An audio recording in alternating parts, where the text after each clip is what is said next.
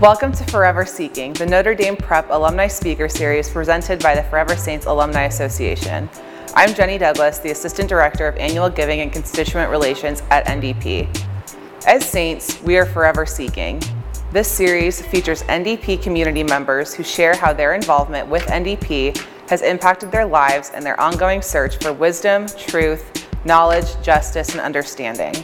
Today we are joined by NDP alumnus Dan Fisher, who will be hosting our beloved Mama Locke, or Mary Lou Lockvader, who is going on her 16th year here at NDP. Today's podcast is sponsored by Jessica and Dan Fisher. Dan Fisher graduated from Notre Dame Prep in 2010 and went on to play football during his four years at Ithaca College in central New York. He graduated with a bachelor's degree in marketing and then went on to begin his working career in Boston for a tech startup. Dan has been in the tech industry since then, and he now works as an enterprise account executive for Snowflake, a cloud data platform company that recently went public in the largest software IPO in history. Dan focuses on sales for large enterprises in the Southwest Territory.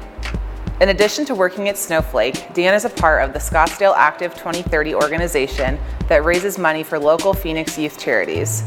He is the technology chairman for the club. Scottsdale Active 2030 has been fortunate enough to grant millions of dollars to local Phoenix youth charities since its inception in 1987. Jenny, thank you for that great introduction. And I'm Dan Fisher, class of 2010. I couldn't be more happy to be honored and asked to come on to this Forever Seeking podcast. And today I'm really excited to sit with one of my favorites of all time, Mrs. Lockvader, or Mary Lou Lockvader. Um, now, obviously, we know each other, but I don't think a lot of people do outside of the walls of Notre Dame if you haven't been a student or you're a more recent student. So, before we get started talking about you know, your new role, you know, give a, little bit of background of who you are and your life prior to Notre Dame. Sure.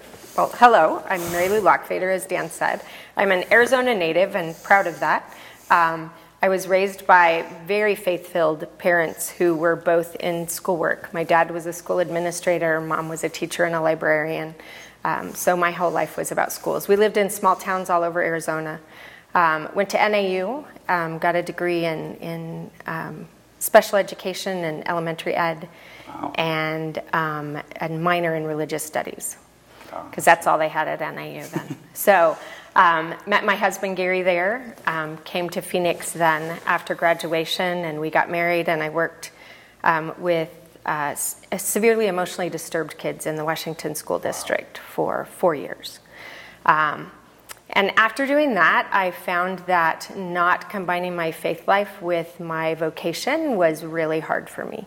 Um, kids who are struggling as those kids were and not being able to give them where my hope came from was really difficult for me. So, kind of a career crisis trying to figure out what to do. And our parish called and said, We need a youth minister. Ah. So, I went to work for the church then in 86. So this is my 36th which church was year. St. James Parish. St. Parish. James. Nice. And so I was there for 21 years, and it evolved eventually till I was the director and youth minister and director of adult and kids ministry. Um, when our kids, we have three kids. Oh. Um, and a bonus son, and now a daughter in law and a granddaughter.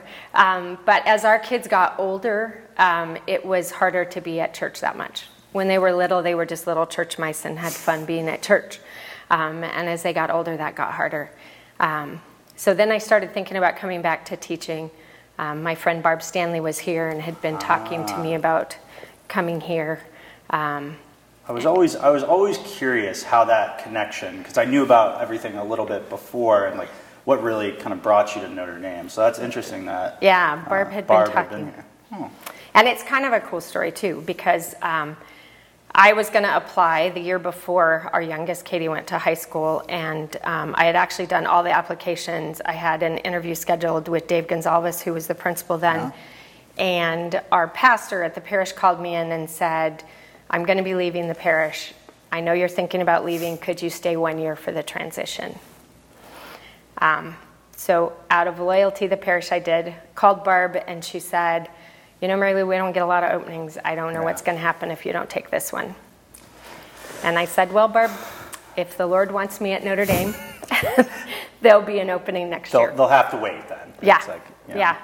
So, um, sure enough, the year went by. I did the year, um, and uh, called Barb, and she said, "Well, Mary Lou, the Lord wants you here because we have an opening." Of course, she did. So, so I interviewed and was hired here at Notre Dame. So, and that was in 2006. Yeah, that was Same. my freshman year. It was your first year, the inauguration of the Dream Team, as Yeah. I would probably say. But no, so it has been, and it's honestly a little bit humbling to think it's been 16 years since I was a freshman. Um, but when you first started, you were a teacher uh, to sophomores. Am I remembering that correctly? Yes. Okay, so it, it's we've kept in contact obviously through my college career and now my young professional career but it's like walk us through the, the evolution of mary lou at notre dame and kind of all because you've worn numerous hats even the four years i was here so like if you wouldn't mind like give a little background on that Sure, sure. Um, I started again, as you said, teaching sophomores and did that for several years. Um, from the time I came here, I was real involved as a kid in, in high school and in school too, so and college. Um, so I got involved with the student government like right away. I was a moderator and club moderator, and but I for teaching, I taught sophomores for several years, and then moved to juniors and sophomores, and then moved to juniors and seniors.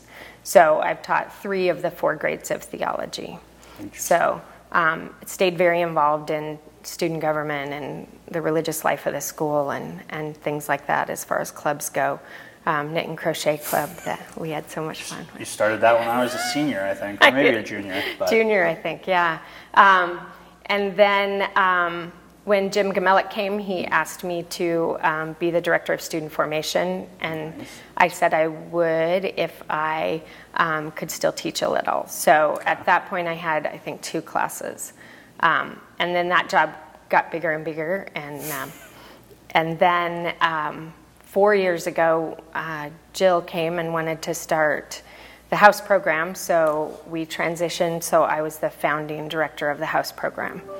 So um, i don't even think i've known that you've made all these transitions so kudos Yeah. to you because you've grown as the school's grown so sorry walk No. through the house program for people who aren't aware of it so the house program, we were looking, we had some cultural issues on campus that we really wanted to work on. Um, one of them was a negative competitiveness between the classes that you no never know well. never Um, and, and we really needed to work on that. We also, in spite of being not a huge school, we had kids who left because they never found their people. interesting Um, and that always bothered me and others um, in the leadership. Um, and so, those two things primarily to get a more healthy sense of competition on our campus, as well as making sure everybody felt like they had a place. Um, we were looking for something for that. And um, Mrs. Platt, Jill, and Father Kurt were at a conference that had a house system.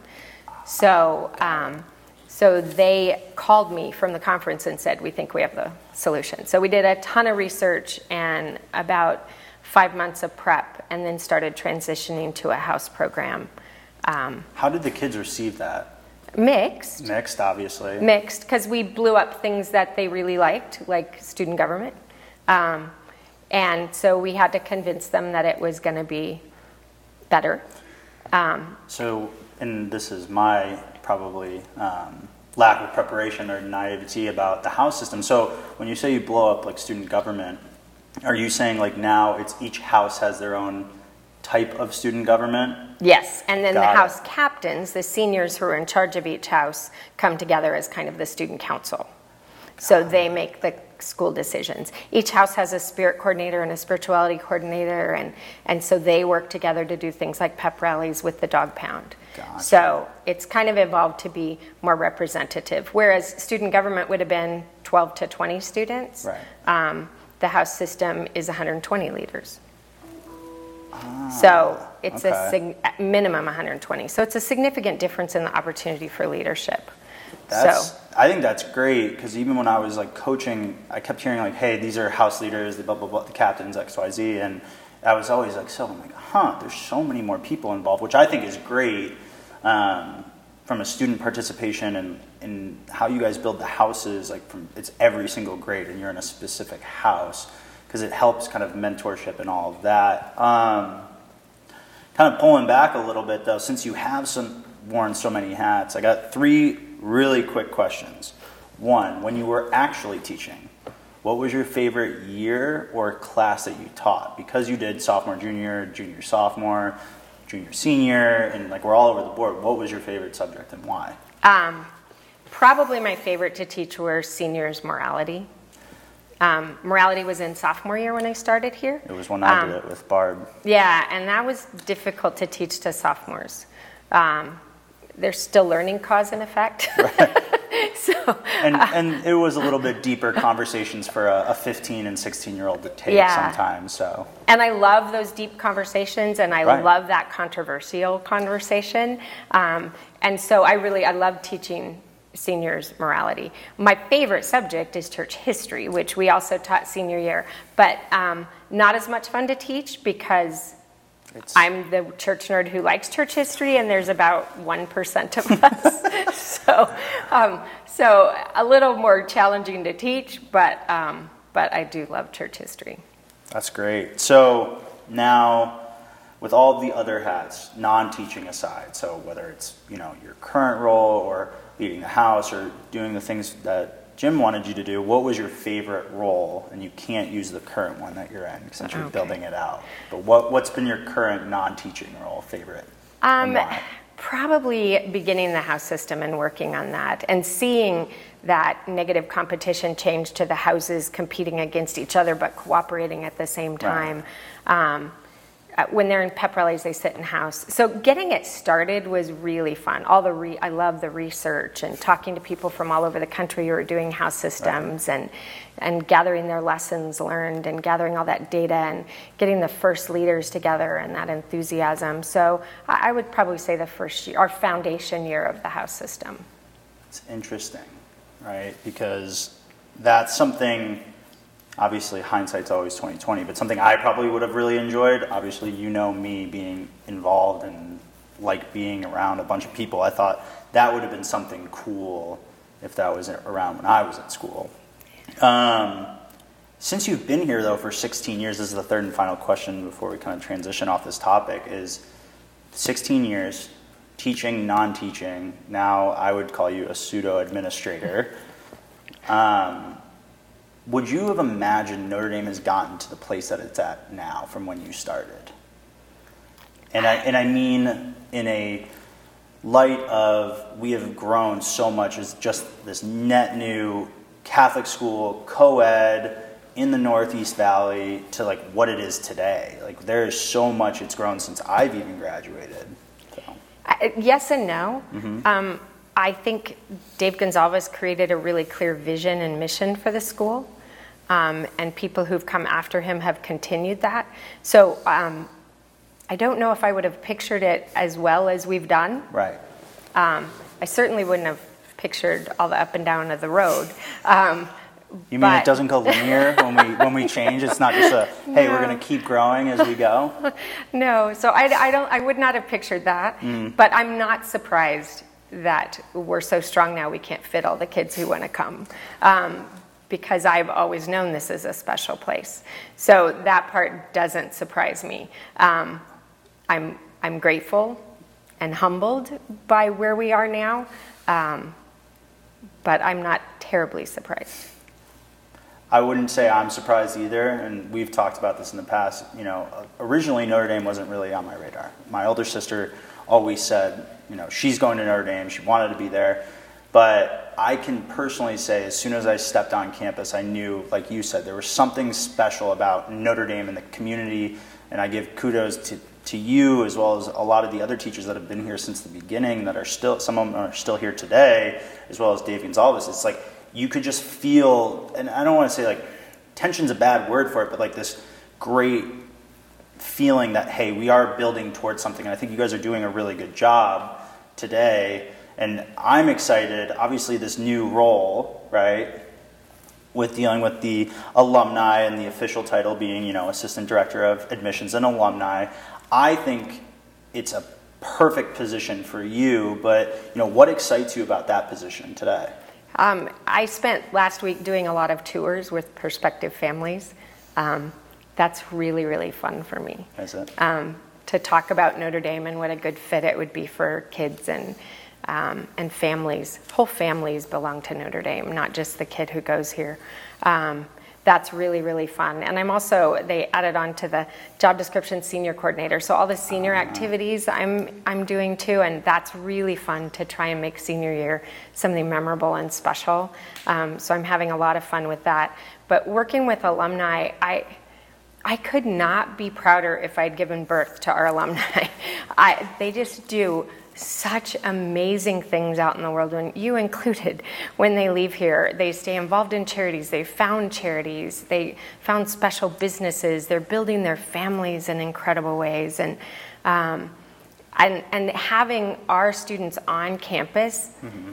see what you can be when you leave here I, we need to make that connection better. And I'm really excited to do that, to get more alumni on campus talking to our students saying, yeah, I started here and it built me a beautiful foundation, but I chose to be who I am now from what I built here. I, so I can speak on my behalf and a couple other people that, you know, obviously I was your student for two years, but we've we had bonds like when I would go to the hockey games, and we were probably the two JV varsity hockey biggest fans for all my four years because I just loved being involved with everything. But I can unequivocally say you made a foundational difference in my life and how we've always stayed in contact throughout the years. And I could use you, and I doubt you remember me actually saying this, but it was like after my junior year when you when we were done as you know, teacher student, and you were just another teacher, and I was just another student going into senior year. It's like, Dan, just remember, I am done with the formal sense of teaching you, but I'm always going to be here. So this is where, when we talked about the role of alumni and admissions, I thought it was just such a critical role for you because it's like you're meeting the perspectives and you're you're giving not only from the beginning and you know the birth of their Notre Dame career potentially in their lives, it's like it is a foundational thing that you can see full cycle of us growing from you know young, naive, immature teenagers to growing up to be adults. And I just think there's probably not anyone better that embodies that. Um, Thank you. You're welcome, as always. I know I know it's really tough for you sometimes to, for to hear compliments. So um, now we've talked, and I probably I'll take credit of it, calling you Mama Locke. Now, a lot of the alumni do that because we see you as our on campus mother half the time, you know, and whether it was, hey, make sure you have a belt, like reminders about church day, or do you need help tying a tie and stuff like that. But how does that make you feel like when, when we refer to you that like that? It, it, it's an acknowledgement, I guess, in a sense. I, I believe and have believed for a long time that God created me as a nurturer. That's one of the gifts God gave me. Um, I've been that way for really long, most of my life, honestly. Um, so, and it's acknowledgement that I'm living out the gift God gave me, um, and and that's our job, you know, to live out the gift God gives you. So, um, so it's an acknowledgement of that. It's also um, in a sense, I want to be sure that kids understand. That's why the Mama Locke part is important to me because I'm there's a sacred bond between a parent and a child, and I don't ever want to supersede that bond. That's not my job.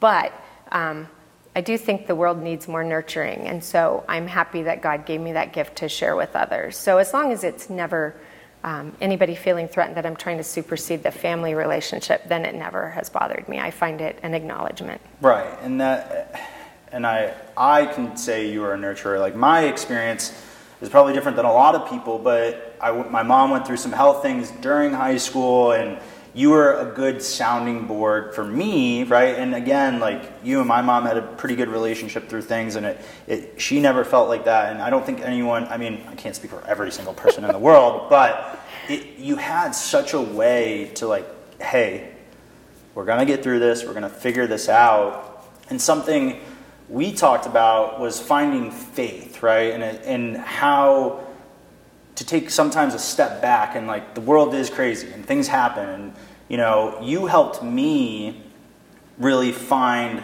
faith even though when there was adversity with finding all this out. Like I found that the health complications when I was a sophomore, like first year of your class, and you probably could tell right away, like, I'm a very outgoing person. I probably pulled back a little bit, but you encouraged me. It's like, look, we're going to figure this out. We're going to get through this. This is the community. It's like faith, family, and community of the Notre Dame and, you know, Catholic way of life.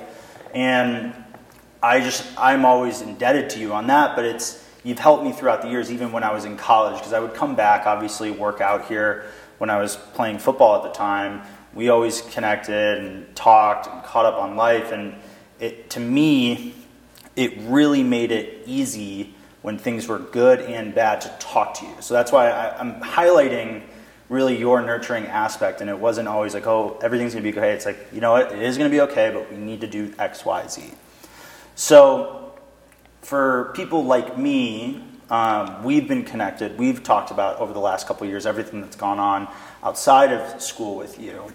Um, and it's been tough. You know, obviously, the love of your life, Gary, got diagnosed, and he's had his had his health complications, and unfortunately, lost. We lost him, and he left this earth way too early.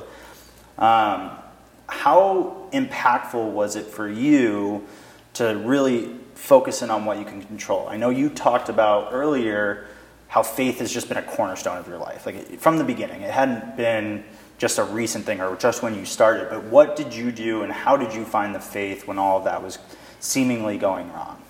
Um, part of the journey, I guess, is the best way to describe it. I my biggest hurdle, and I, as I said, I was raised in a very faith-filled family. It was always, always, always a part of my life, and drove my life, um, and was my purpose.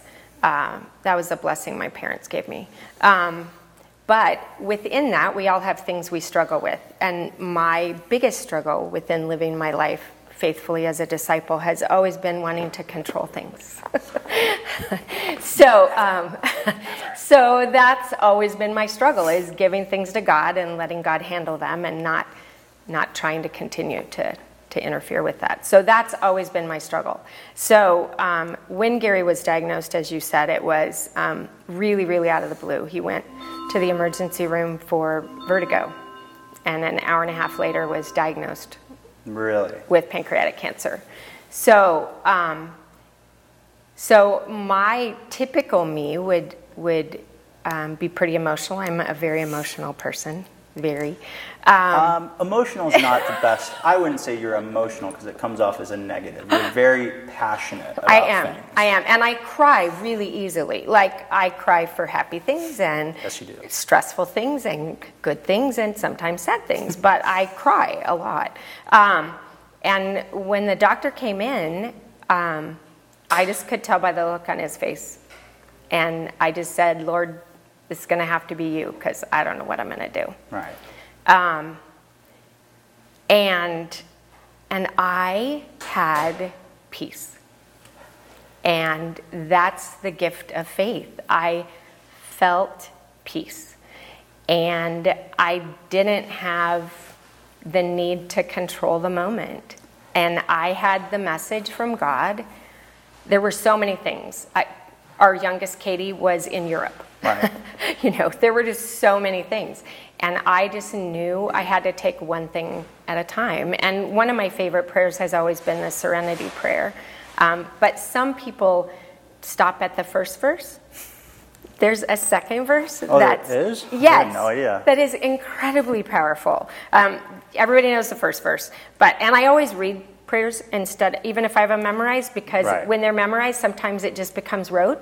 Well, and that's So it's always interesting with that. It's like Yeah. you just quickly when you do hail marys or anything, and it's it, it's not intentional, but you're just like, let's rip through Yep. this. Let's get this done. So- Yeah. So the second verse is trying one day at a time, enjoying one moment at a time, accepting hardship as a pathway to peace, taking as Jesus did this sinful world as it is, not as I would have it, trusting that you will make all things right if I surrender to your will, so that I may be reasonably happy in this life and supremely happy with you forever in the next.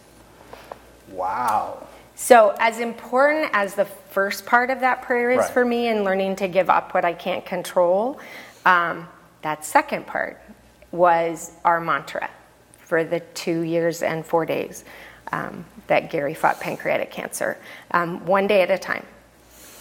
And then I added to that um, counting my blessings. That even in the midst of this really difficult thing, and he was very sick for two years, it wasn't like he could carry on normal life. Right. Um, it, it had metastasized to his spine, so movement was difficult for him.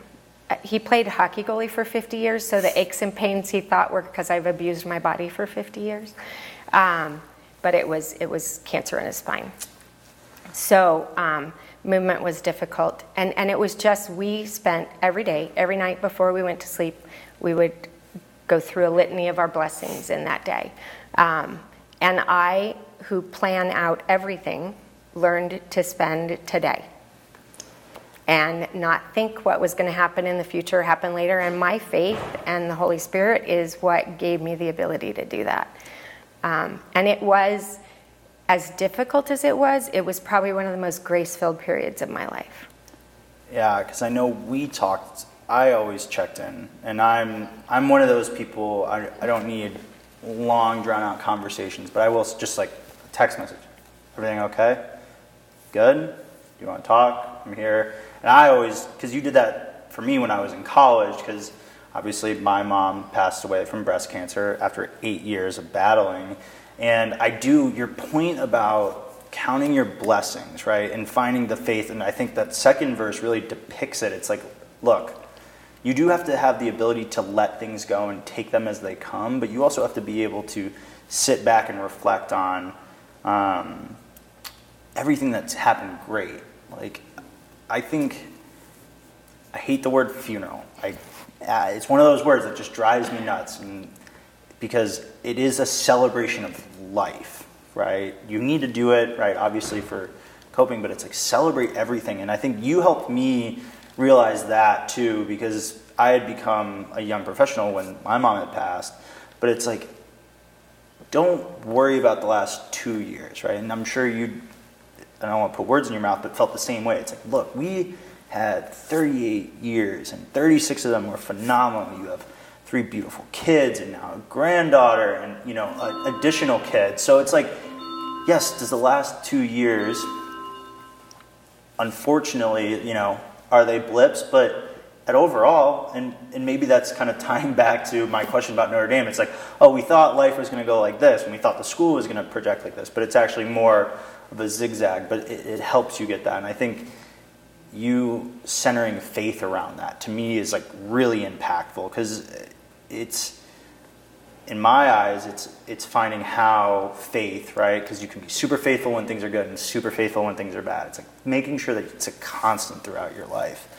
Um, so we're going to transition one last time because i know we talked about this a little bit earlier.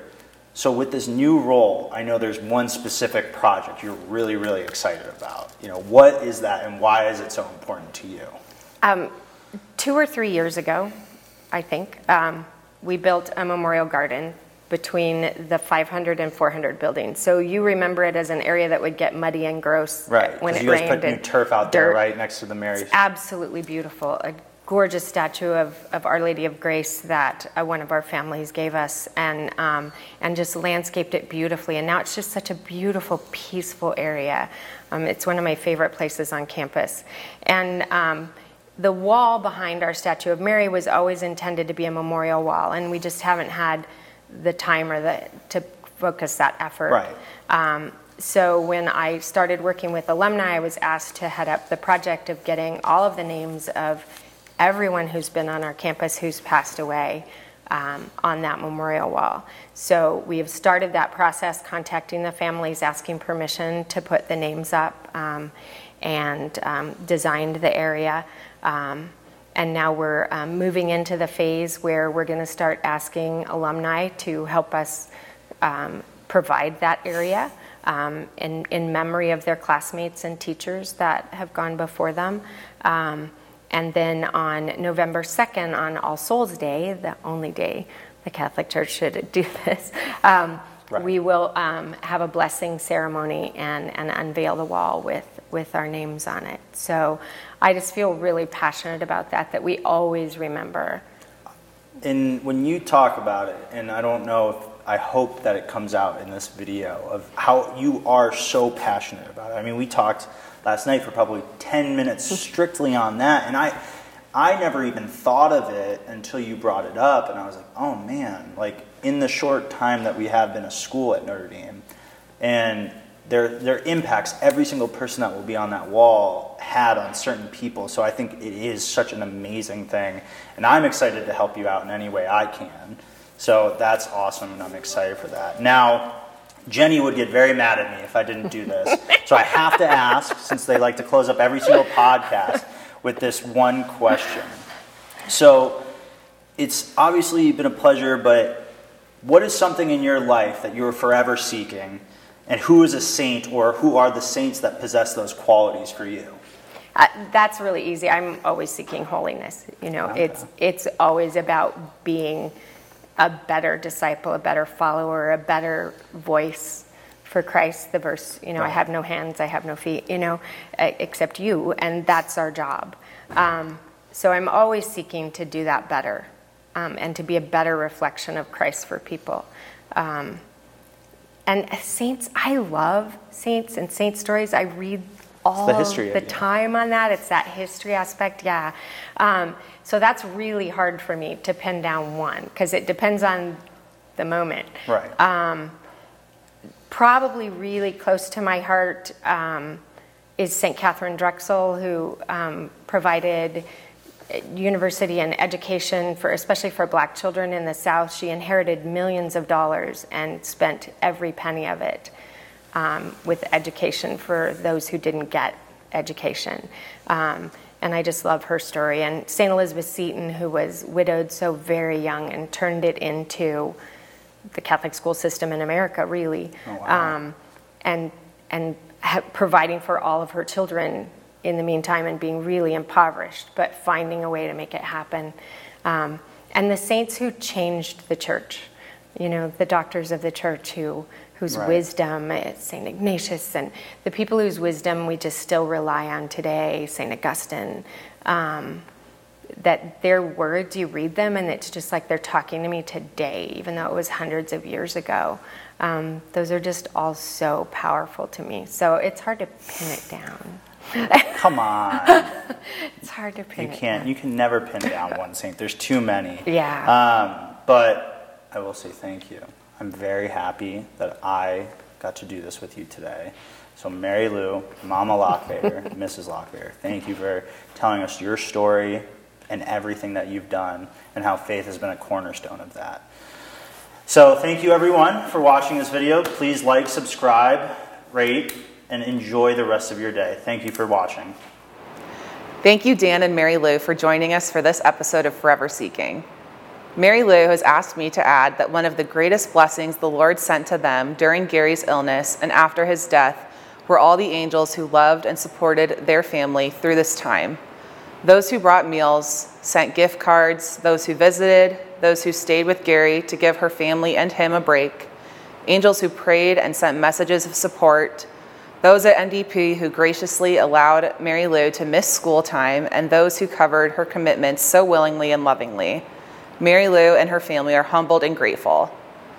I would like to encourage all of our alumni to stay connected with us at ndpsaints.org slash alumni slash stay dash connected.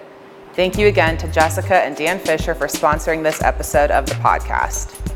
We invite you to subscribe to Notre Dame Prep on YouTube, Spotify, and Apple Podcasts, and watch for our next episode coming soon.